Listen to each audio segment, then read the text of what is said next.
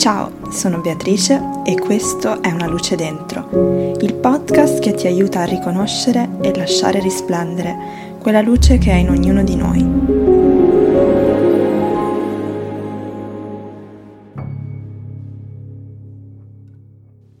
Ciao a tutti e benvenuti o bentornati ad Una Luce Dentro. Ogni volta che adesso registro i podcast, dopo che passano 2 settimane, mi sembra quasi che sia un ricominciare, no? Ed effettivamente, se ci pensiamo, è un po' così. Ogni volta che ci portiamo nuovamente in un'attività che stiamo svolgendo, per quanto possa essere un'attività abitudinaria, no? Di routine, in realtà è un po' un ricominciare, e forse vederlo come un ricominciare ci aiuta anche ad approcciare qualsiasi cosa che stiamo facendo un pochino con la mente del principiante, no? Questo principio che è così centrale anche ad esempio nella meditazione, no? Il fatto di portarci nel qui ed ora con una sorta di curiosità per quello che arriva, e quindi forse anche proprio ogni volta che io registro e voi ascoltate un nuovo episodio del podcast, è un po' così, approcciarci con questa curiosità di vedere cosa ne può venire fuori. E questo elemento di spontaneità in realtà è anche quello che mi ha portato a scegliere l'argomento di cui parlarvi oggi. Ecco, ero partita pensando di parlarvi del riposo, perché ho visto un episodio di un TED Talk molto interessante su questo, non un episodio, un intervento, ed in realtà poi questo argomento lo andremo a trattare in uno dei prossimi episodi, anzi fatemi sapere anche se è una cosa che vi può interessare, ma oggi ho pensato di parlarvi di altro, cioè del fallimento. E questo mi è venuto un pochino spontaneo, sia da cose che sono avvenute nella mia vita. Sapete che alla fine io credo molto che in tutto ciò che condividiamo con gli altri, no? Anche in ambito professionale, può essere un po' anche frutto dell'elaborazione di ciò che ci accade nella vita. Ecco, io almeno la vivo un po' così. Sicuramente questo spazio del podcast è anche questo, no? Una sorta di diario per me di alcune cose, e quindi è molto interessante anche vedere come il condividere alcune nostre esperienze, è chiaro non è necessario condividere tutti i dettagli, no? Ma ci dà anche il permesso di rielaborarli, quindi questo può essere anche qui un primo spunto per voi, anzi un secondo, visto che il primo è stato quello della mente del principiante.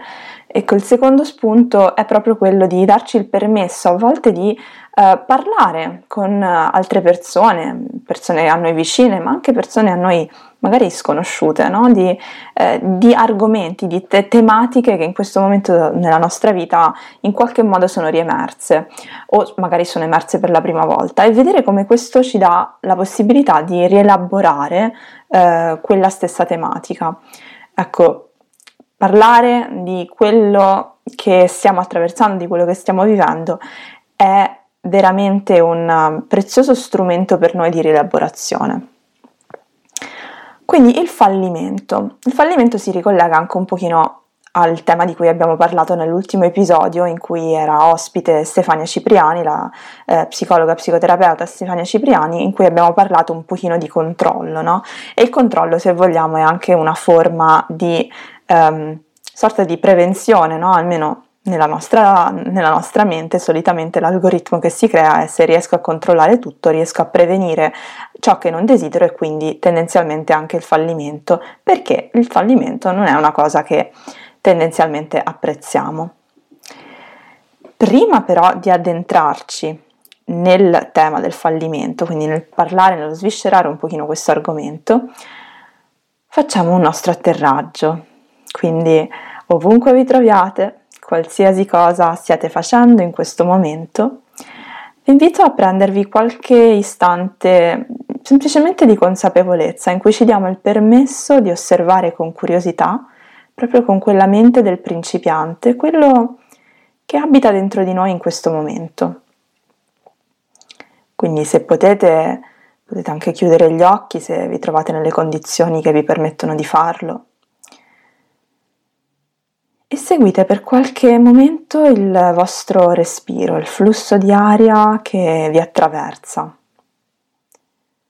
osservando com'è che atterra dentro di voi questo respiro oggi. osservando se è un respiro lento o veloce, se è un respiro profondo o superficiale.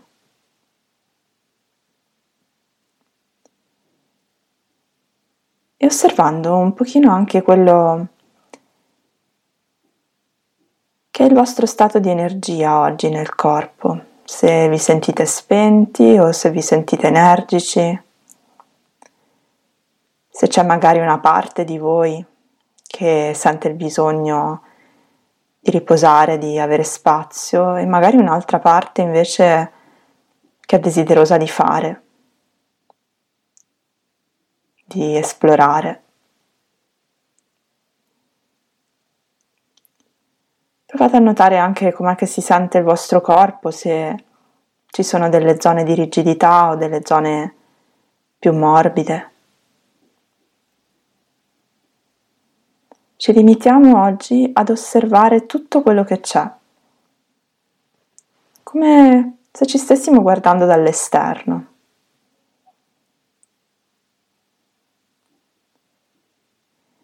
E poi facciamo un respiro profondo in segno di accoglienza di tutto quello che c'è, di riconoscimento.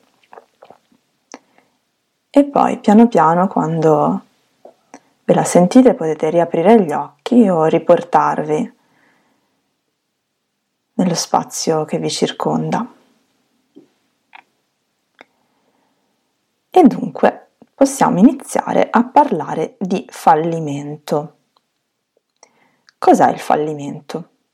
Questa è una prima domanda che ci viene da porci nel momento in cui cominciamo a parlare di un argomento, no? Di che cosa si tratta? Ecco, io me lo sono un pochino chiesto, no? E tendenzialmente il fallimento, no, da noi viene percepito tale quando l'esito di una situazione è diverso rispetto a quello che ci eravamo immaginati, o rispetto a quello che ci eravamo prefissati, o rispetto a quello che era stato prefissato da cause o circostanze esterne. Quindi ogni volta che noi andiamo incontro ad un fallimento, questo ci richiede un pochino una ristrutturazione di quello che era un nostro disegno, no? Una nostra struttura, un algoritmo magari che avevamo costruito nella nostra mente, o che appunto era stato costruito per noi dall'esterno e noi avevamo introiettato, immagazzinato, accolto. Ma molto più importante del fatto in sé, no? del fallimento, di quello che appunto potrebbe essere andato diversamente da come ce lo eravamo prefissato, è importante il significato che noi attribuiamo a questo discostarsi dall'esito previsto, perché di fatto è proprio questo che poi ci porta ad attribuire un po' ad avere una concezione più negativa del fallimento. Provate a pensare ad una situazione della vostra vita, ad una circostanza in cui avete fallito, no? In cui avete incontrato un fallimento. Provate a riportarlo alla mente proprio in questo momento e notate com'è che vi fa sentire nel corpo. Quali sensazioni immediatamente vi arrivano nel momento in cui ripensate a quel fallimento? Provate a notare se cambia la postura mentre pensate a questo fallimento. E se magari questa memoria, questo ricordo è accompagnata anche da qualche pensiero. Che tipi di pensieri sono? Di giudizio? Di critica? Magari sono pensieri tristi? E provate a ripensare cosa vi verrebbe da fare proprio in questo momento, nei confronti di questa memoria, di questo ricordo. Magari evitarlo, o magari stare in sua presenza.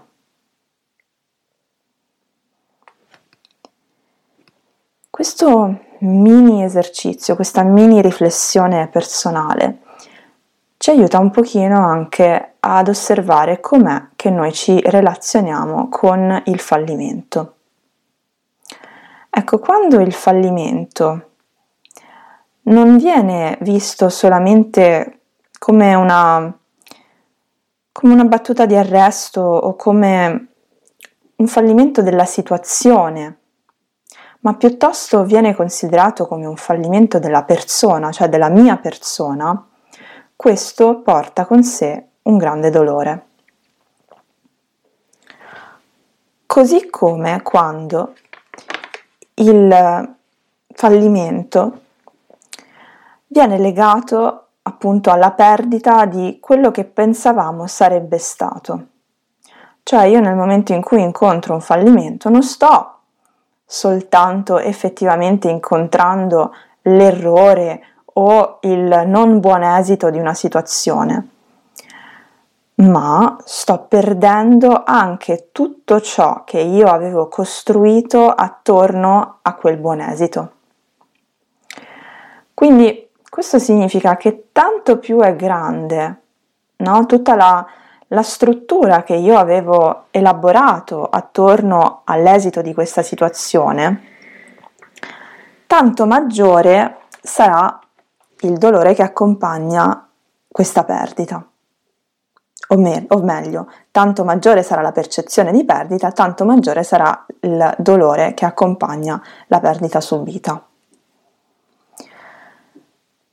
Ma c'è di più, perché c'è un altro elemento, no? Di cui si parla molto sia nello yoga che nel buddismo, ma in generale oggi se ne parla molto, questo concetto dell'attaccamento. Ecco, nel momento in cui noi ci attacchiamo all'esito, no? In cui c'è questo forte attaccamento all'esito di una situazione, ma soprattutto a tutto ciò che il buon esito di una certa situazione porta con sé, ecco che arriva poi la sensazione di perdita nel momento in cui quello a cui noi ci eravamo legati viene meno. E quindi perdita uguale dolore. La cosa di cui vorrei parlarvi un attimo è proprio questo concetto anche di attaccamento, no? Spesso al concetto di attaccamento, soprattutto quando se ne parla in maniera un po' superficiale, viene data un'accezione negativa. Nello stesso yoga, uno dei precetti etici e morali, uno degli Yama, è proprio il non attaccamento, a parigraha. Eppure noi esseri umani abbiamo tutti biologicamente dei sistemi motivazionali che abbiamo evoluto nel tempo, ed uno di questi è proprio il sistema dell'attaccamento, e questo si manifesta in tutta, diciamo, la sua potenza nelle relazioni, in cui l'attaccamento è una cosa naturale che avviene tra il bambino e la sua figura di riferimento durante l'infanzia. E questo attaccamento è poi un qualcosa che ritroviamo anche in età adulta nei confronti di figure per noi importanti, primo tra tutti sicuramente il partner.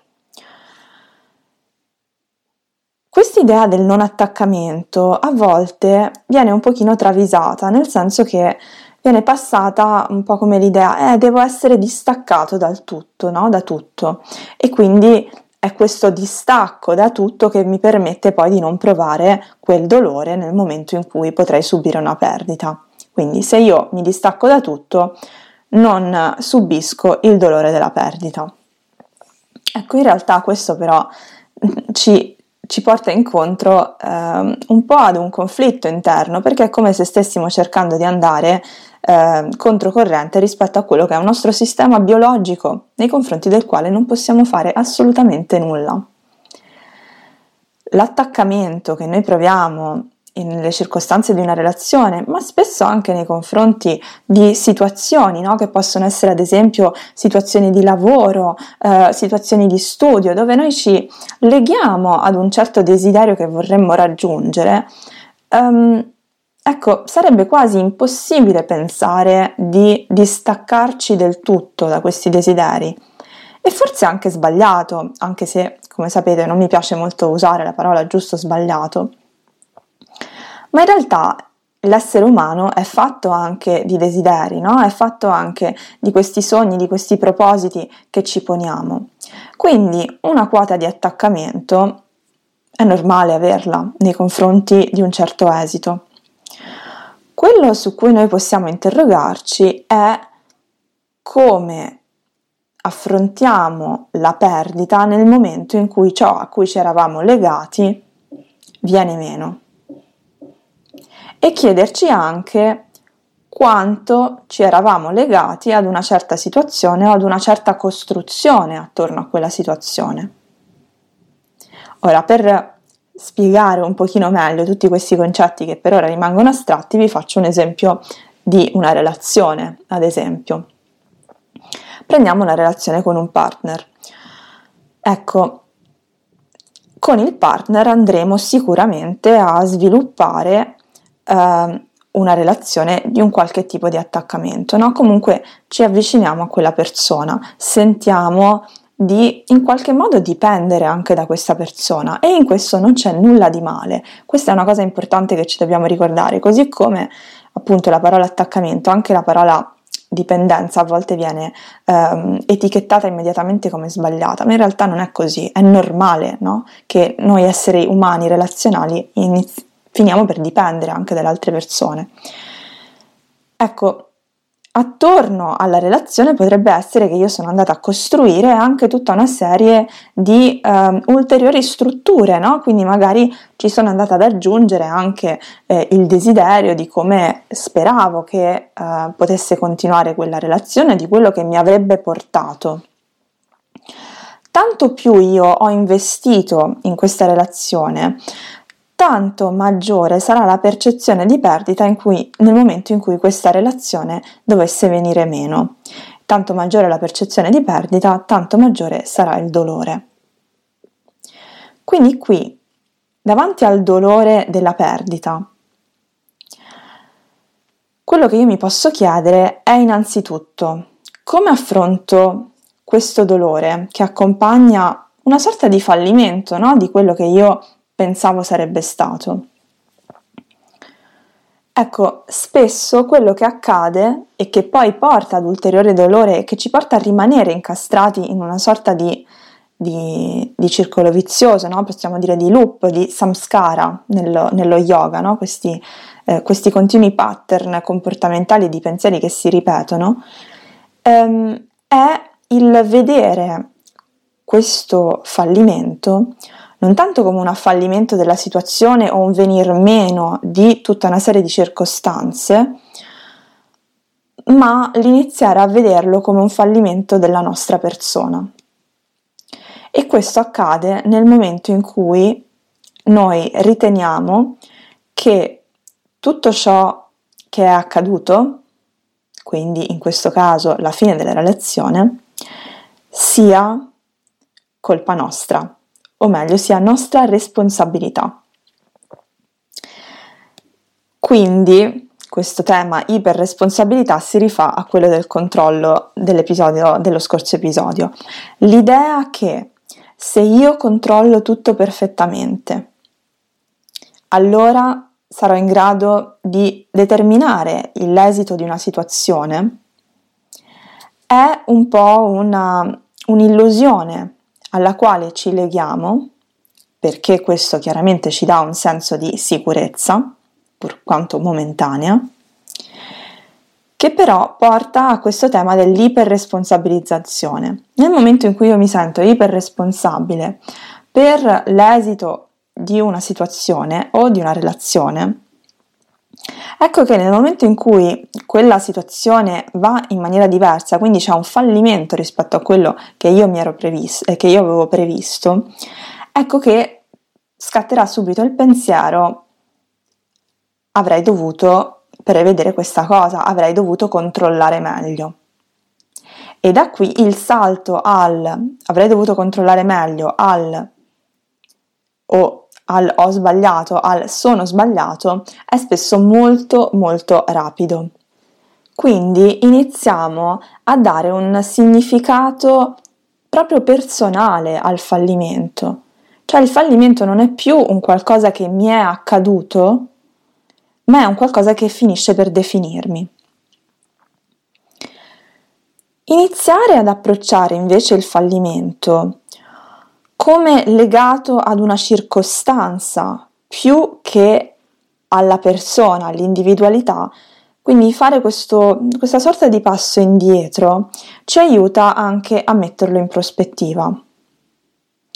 Il fallimento in quest'ottica diventa semplicemente un'occasione per ricalcolare, per riallineare il nostro corso di vita, il nostro corso di azione, il nostro corso di pensiero. Approcciare il fallimento con questo tipo di curiosità, no? Quasi immaginare di poterlo vedere addirittura magari come un dono, che ci aiuta a capire quello che è davvero importante per noi. Riprendiamo l'esempio della relazione. Il dolore che accompagna la perdita di quello che io pensavo sarebbe stato mi aiuta a riallinearmi, a ricentrarmi su ciò che è davvero importante per me.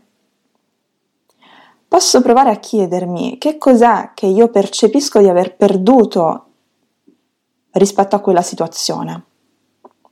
Sicuramente avrò perso la persona, ma se magari ci penso, potrebbe essere anche che mi rendo conto di aver perso tutto ciò che ruotava attorno a quella persona, quindi l'immagine di un futuro che avevamo magari pensato di costruire insieme.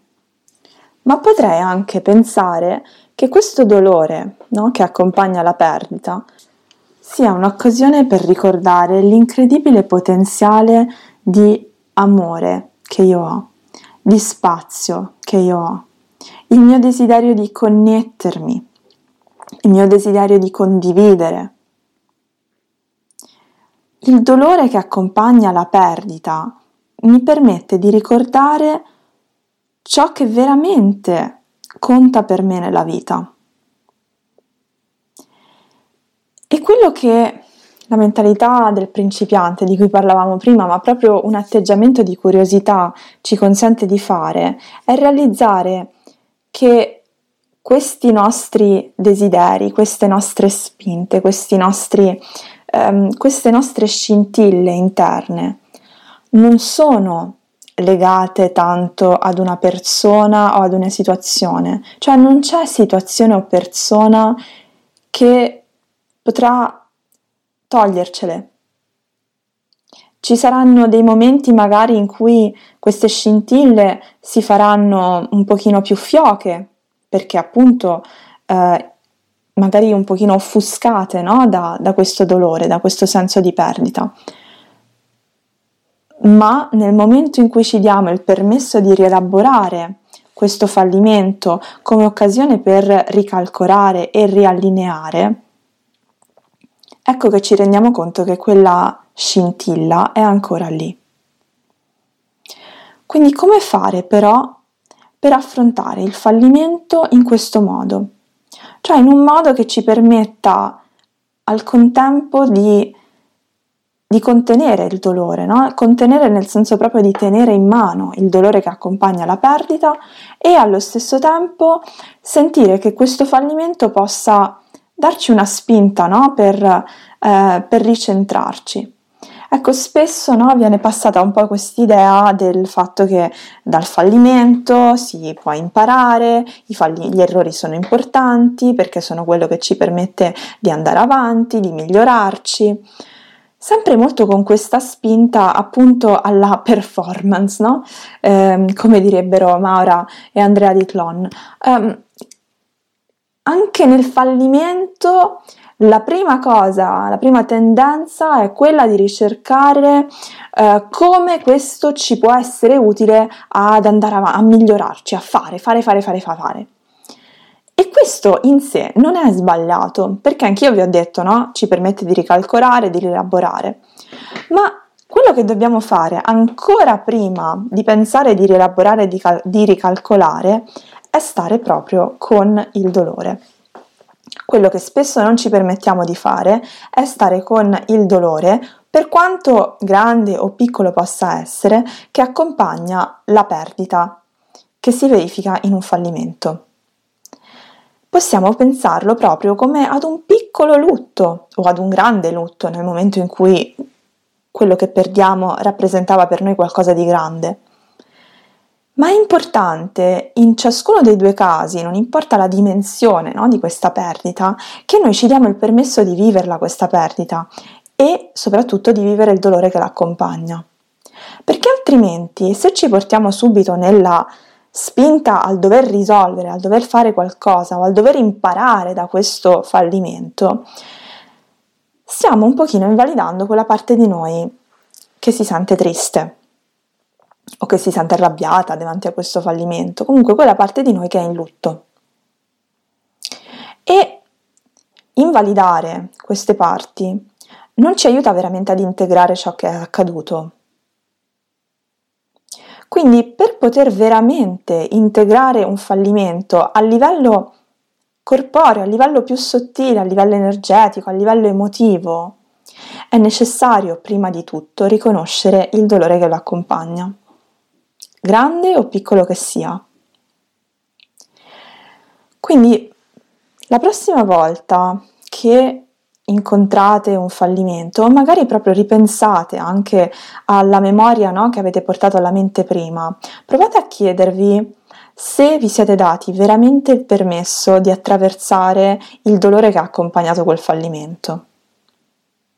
Questo può essere anche una cosa che in questo momento magari per me è più piccola, no? Come magari un errore commesso sul lavoro.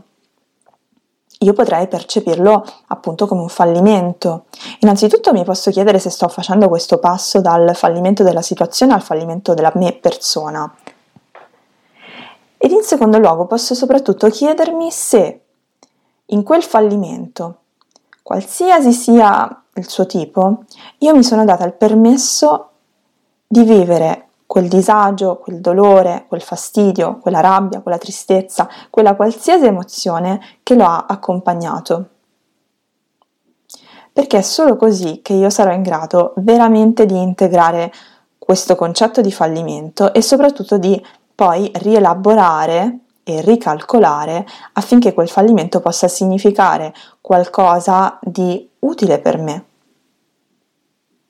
Di utile per me non solo nella mia crescita, ma soprattutto nella mia autoesplorazione. Sul come accogliere questo dolore, direi che vi posso rimandare agli episodi in cui abbiamo parlato di compassione.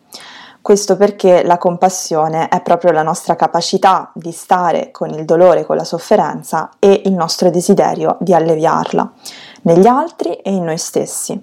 Quindi tutto ciò che ci permette di sviluppare la compassione ci aiuta anche ad affrontare il dolore che può accompagnare un fallimento, una perdita. Quindi fatemi sapere se vi va, scrivetemi anche su Instagram o sul mio sito quello che vi ha lasciato questa chiacchierata sul fallimento. Magari proprio anche come voi vivete il fallimento nella vostra quotidianità. Se fate spesso questo passaggio dal ho sbagliato al sono sbagliato e soprattutto se vi date il permesso di attraversare ciò che accompagna il fallimento, di attraversare le sensazioni, le emozioni che accompagnano il fallimento. Io vi ringrazio come sempre per essere stati insieme a me in questa mezz'oretta di chiacchiere e come sempre vi ricordo di seguire il podcast per sostenere il progetto e anche di iscrivermi per qualsiasi cosa, per qualsiasi idea che vi venga in mente, anche di argomenti che volete trattare insieme. Per ora vi saluto, vi do appuntamento al prossimo episodio, alla prossima tappa di questo nostro percorso condiviso. A presto! Grazie per aver ascoltato questo episodio di Una Luce Dentro. Se vuoi sostenere questo progetto, puoi iscriverti al podcast e condividerlo con chi desideri. Per rimanere in contatto con me, visita il mio sito beatricebaldi.com. Ti auguro una giornata piena di luce e consapevolezza. Ci vediamo al prossimo episodio!